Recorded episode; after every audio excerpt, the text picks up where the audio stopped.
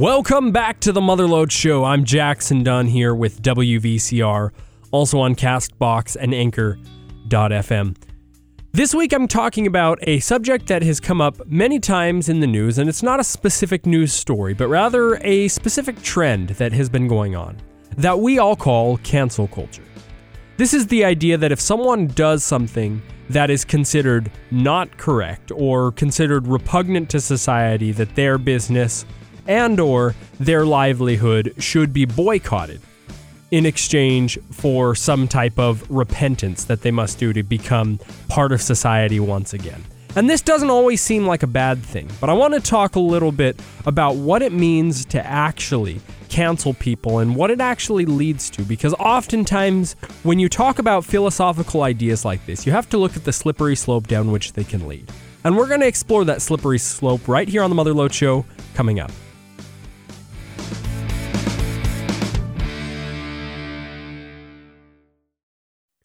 We're almost 100 years away from the 1920s. And as part of our remembrance of, I guess, the last century, and certainly the 1920s were a formative time in both our countries and the world's history. We should also remember back to what made the 1920s what they were, which was, of course, World War I. And there is a famous story, a story about a private in the British Army a man who was known as the most decorated man in the British Army at the time. He was a he was a soldier and he had a very specific mode of conduct, modus operandi. He would never kill anyone who was unarmed. Any of his enemies, any of the Nazis, or not Nazis at the time, it was it was the Germans, right? The Nazi party didn't start until much later. But he wouldn't kill any of the Germans who were unarmed. And nevertheless, he was a very famous and well known soldier. His name, Private Henry Tandey, was famous specifically not only for his humanitarian conduct, but also for saving one specific soldier in the German army.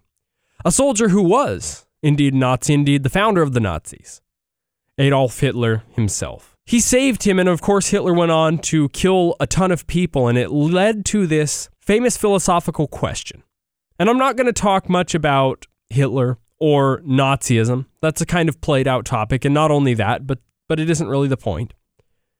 I w- instead want to talk about this philosophical idea. If you could go back, if you could go back to 1910, let's say, and you could find Hitler, would you kill him? Would you kill Hitler before he did any of his crimes? In the case of Henry Tandey, he saw an unarmed man, a, a private on the ground, and he didn't know anything about him. But he he allowed his humanity to take over and he gave this man another chance at life and he went on to be a quite evil dictator. If we could go back, would we change his action? Would we change what Private Tandey did? And this is a question that's been argued over and over and over by philosophers and by sociologists and people who deal in the human condition, if you will, which is is evil, is something bad is something as evil as the evil that Hitler did actually part of him himself? Or is it something external to him? Is it something that he learns and picks up over time? Is it something that if we killed him, we could keep from happening in the world around us? Because it might be possible, it might be true, and certainly there are ethical ways of thinking about it in which you kill one person for the good of the others. And it's a very relevant topic, not because we go around killing people or because we go around trying to find out who's going to be the next Hitler, but because we're coming up on a time where we like to do or like to follow the idea that we are able to cancel or to boycott or to shun people who we believe have viewpoints that could either lead to evil or viewpoints that are inherently evil even when there are no actions to back those viewpoints up. Now, we call this cancel culture, which is, of course, what I mentioned in the beginning of the podcast, in the introduction there. What, what I was saying was that a lot of times, especially in recent days, we've seen people who are not necessarily great people be canceled or be specifically cut off from their um, from their job specifically but also taken out of polite society for things they said, not necessarily things they did. And it's a bit puritanical and it's kind of interesting to me because if you look back at the 1960s and 1970s, the whole idea of the hippie movement was the idea that there was free expression, free love, that you could do what you wanted and you wouldn't have fear of repercussion. And we've sort of walked the opposite way on the line a little bit in our generation, in that no longer are we trying to give freedom for people to express themselves, even if it's express themselves poorly? But instead, we try to understand what everyone thinks and then judge them based on what we, one, believe they think, but also the things that they've said or the things that they've done, even if it's in the past, even if they ostensibly, ostensibly have changed their mind. Now, there is a case that could be made that that's a good thing. In the case of Henry Tandey, maybe if he had killed Hitler, we wouldn't have had the issue. We wouldn't have had Nazism as it as it showed itself in Germany. But it would have been a hard thing for him to do. It would have been a hard thing for him to understand that some of the people on the ground that he saw unarmed when he was going in and storming buildings, when he was going in and fighting his enemies, he, he would have had a hard time understanding or knowing who were those who were evil and who were those who were good. And nowadays, we have a little more insight into that, especially in the digital age, where everything people talk about or say can in some way be accessed by technology. And it's a lot more prevalent and a lot more invasive than we think. Now, of course, none of us expect that our private conversations at home are going to come out to the public, and generally they don't. But the technology exists for them to. And certainly, as technology gets more and more prevalent, and people are wearing things like smartwatches and are using smartphones and things with cameras and microphones on them at all times, and a constant connection to the internet, which is basically a connection to the world at all points. Every word and every action that you do and everything you say can be scrutinized and can be analyzed Right now, it's mostly being analyzed by tech companies who use it to advertise products to us. And, and actually, you can try this. And for some people, it may work. If you say something when, you when your phone is off, okay, you actually talk in front of it. Say a couple of specific words. Say, let's say, talk about the business Target. Talk about Target and how you want to go to Target. Do this. And what you'll notice is that you'll see ads over the next couple of days on your social media accounts if you use them or if you look up web articles. You'll uh, you'll see suddenly a lot of ads for Target. Or if you talk about Walmart, you'll see a bunch of ads for Walmart and basically it's these tech companies that are analyzing the things you say and usually it's not done by people, it's done by algorithms, so you're not really being surveilled in that sense. But everything you say is being analyzed by by technology and and all that is to say is that we are in an age because we have so much information on other people where we're swinging towards trying to figure out what people will do and then deciding whether or not they have their rights. They should have their rights based on it. A case of this might be the red flag laws. When we talk about when we talk about gun ownership in the United States and because of some high profile shootings there are a lot of lawmakers and this is not relegated to one party or the other who who've brought up bills that basically say those who show a tendency toward mental illness should not be allowed to have a firearm. But it gets into strange territory in the same way that Henry Tandey gets into strange territory by saving Hitler. Yes, we might save people. We might save a very high profile shooting. We might save a lot of people from it. And that's a great thing, right? Nobody disagrees that it is a great thing to have killers taken off of our streets. And yet, it's very difficult to say, are we really doing what we're intending to do? Are we really saving people's lives? Or instead, are we using this power, this power to understand people, as a way to justify what is technically an unjustifiable thing? We are trying to punish people for crimes that they have not yet committed. And that's a, and that's actually a good thing to look at in the case of Hitler.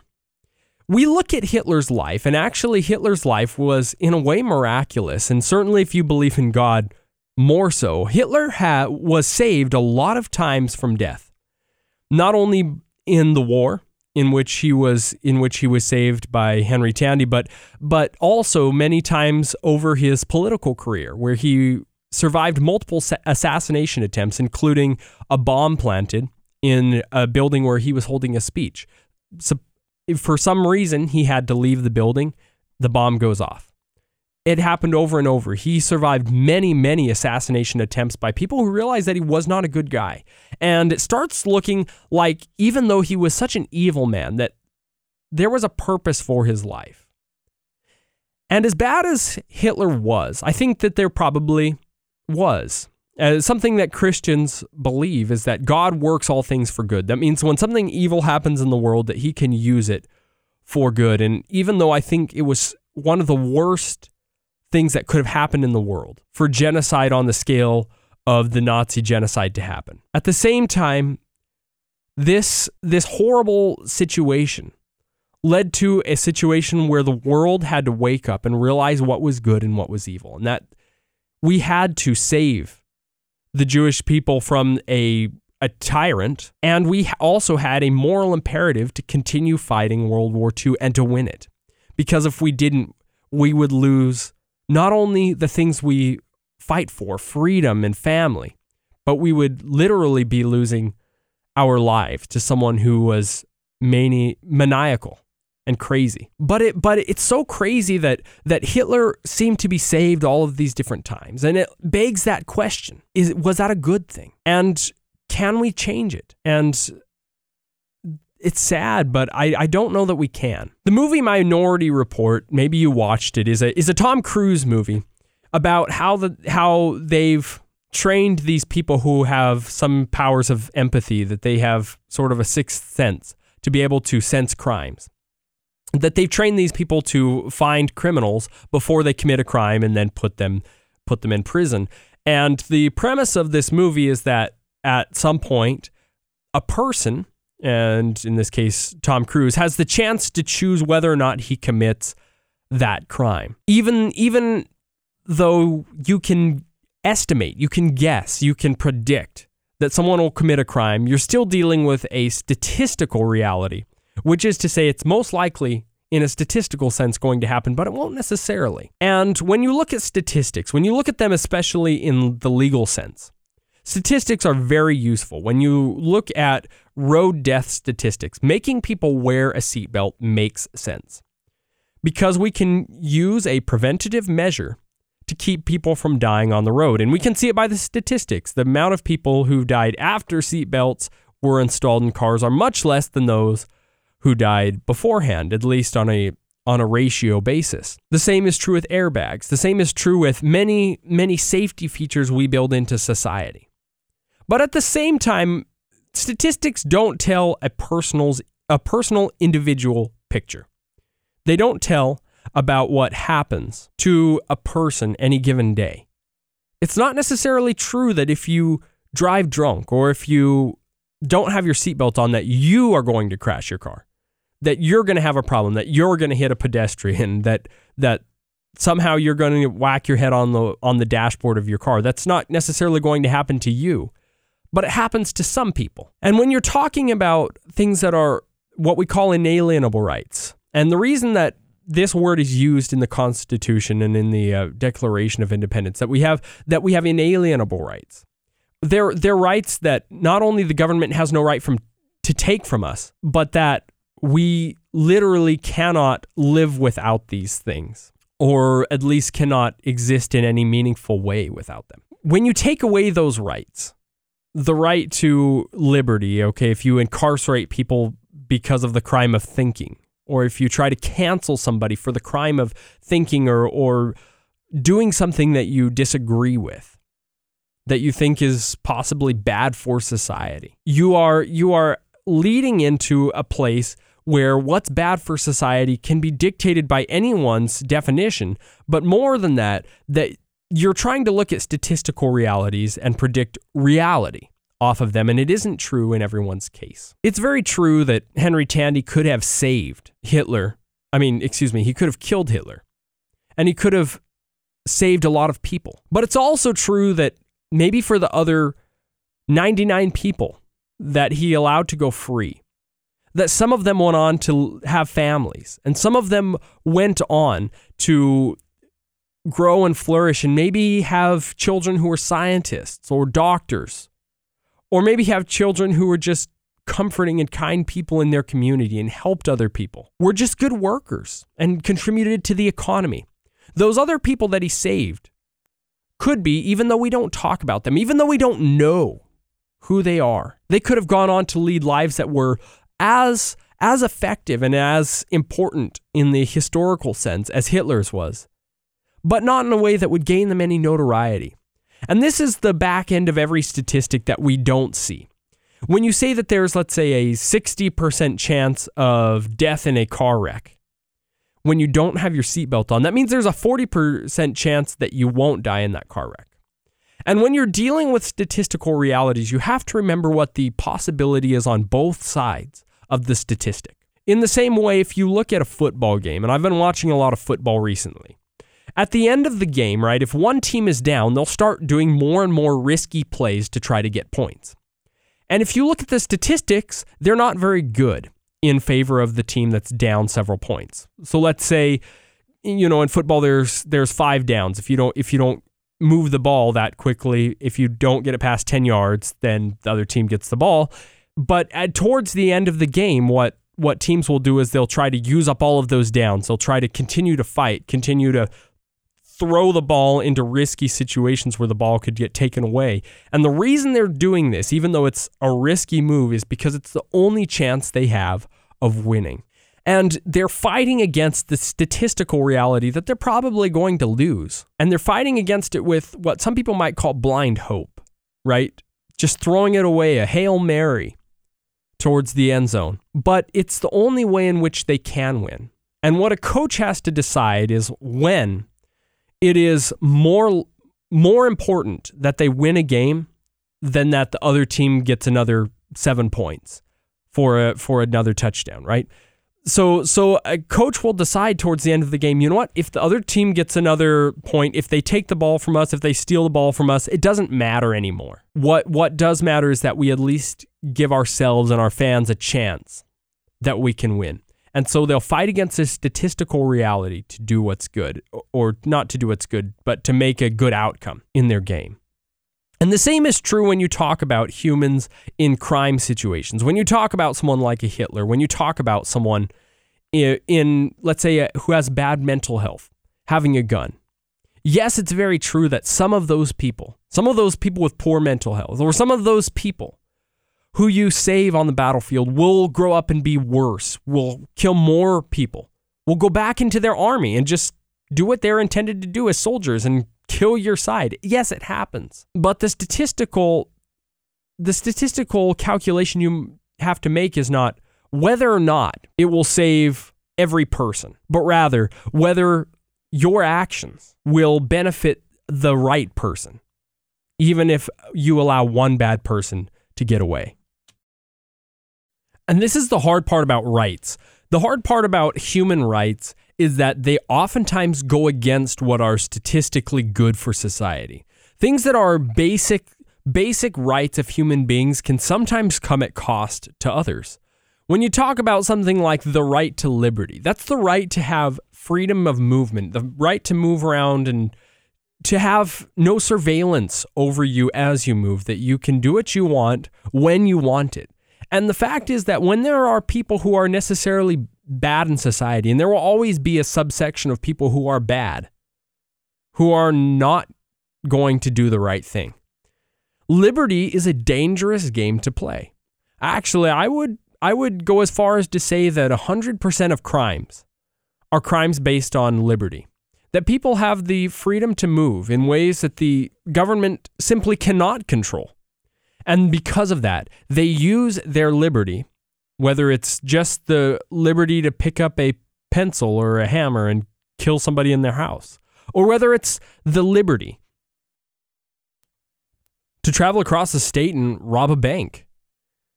We have to deal with the fact that people have freedom and we have to deal with that. And the reason why we do is not because, for some reason, it's always going to be a good thing. And even statistically, it might be a poor decision for society as a whole. But in the end, who are the people who benefit from it? And the people who benefit from liberty are not necessarily only the criminals.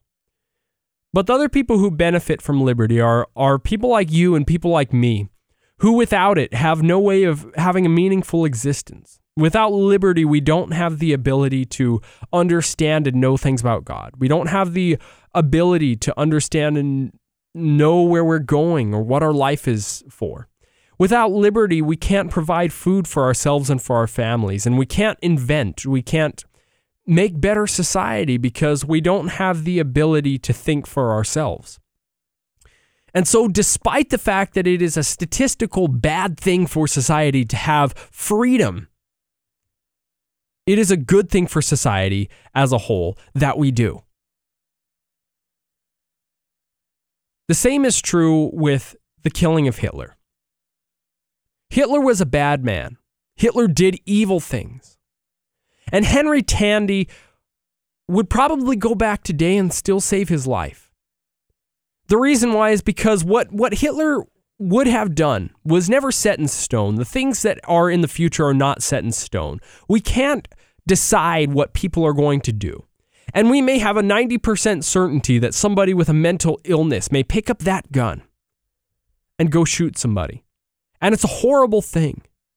And we don't want that. And yes, we need to have law enforcement. And yes, we need to have ways of helping and reaching out to those people so that those incidents do not happen. But if we take away a liberty, if we take away a right, if we also involve ourselves in the cancel culture where we take away somebody's job or their standing in society because of something they said 10 years ago, what we are doing is we are precluding the possibility that they can be a better person in their future, that they can do better things. And a lot of the people who we would have canceled, we would have killed, that we maybe should have if we were in the same spot as Henry Tandey, actually went on to be great people after after their stinted evil. One of those people, and I don't think she'd mind me using her name, is Angela Stanton, a writer. She's a writer who spent several years in prison, several years in prison on drug related charges, and came out and became an inspirational speaker, a motivational speaker and has tried to help people understand how they can be better people coming out after a crime. She's gained some popularity and obviously made some enemies because of her controversial stance that that some some crimes should be punished in ways that society doesn't deem okay. She's pretty still a pretty strict disciplinarian that if you commit a crime that you should go to jail for it or you should be punished for it.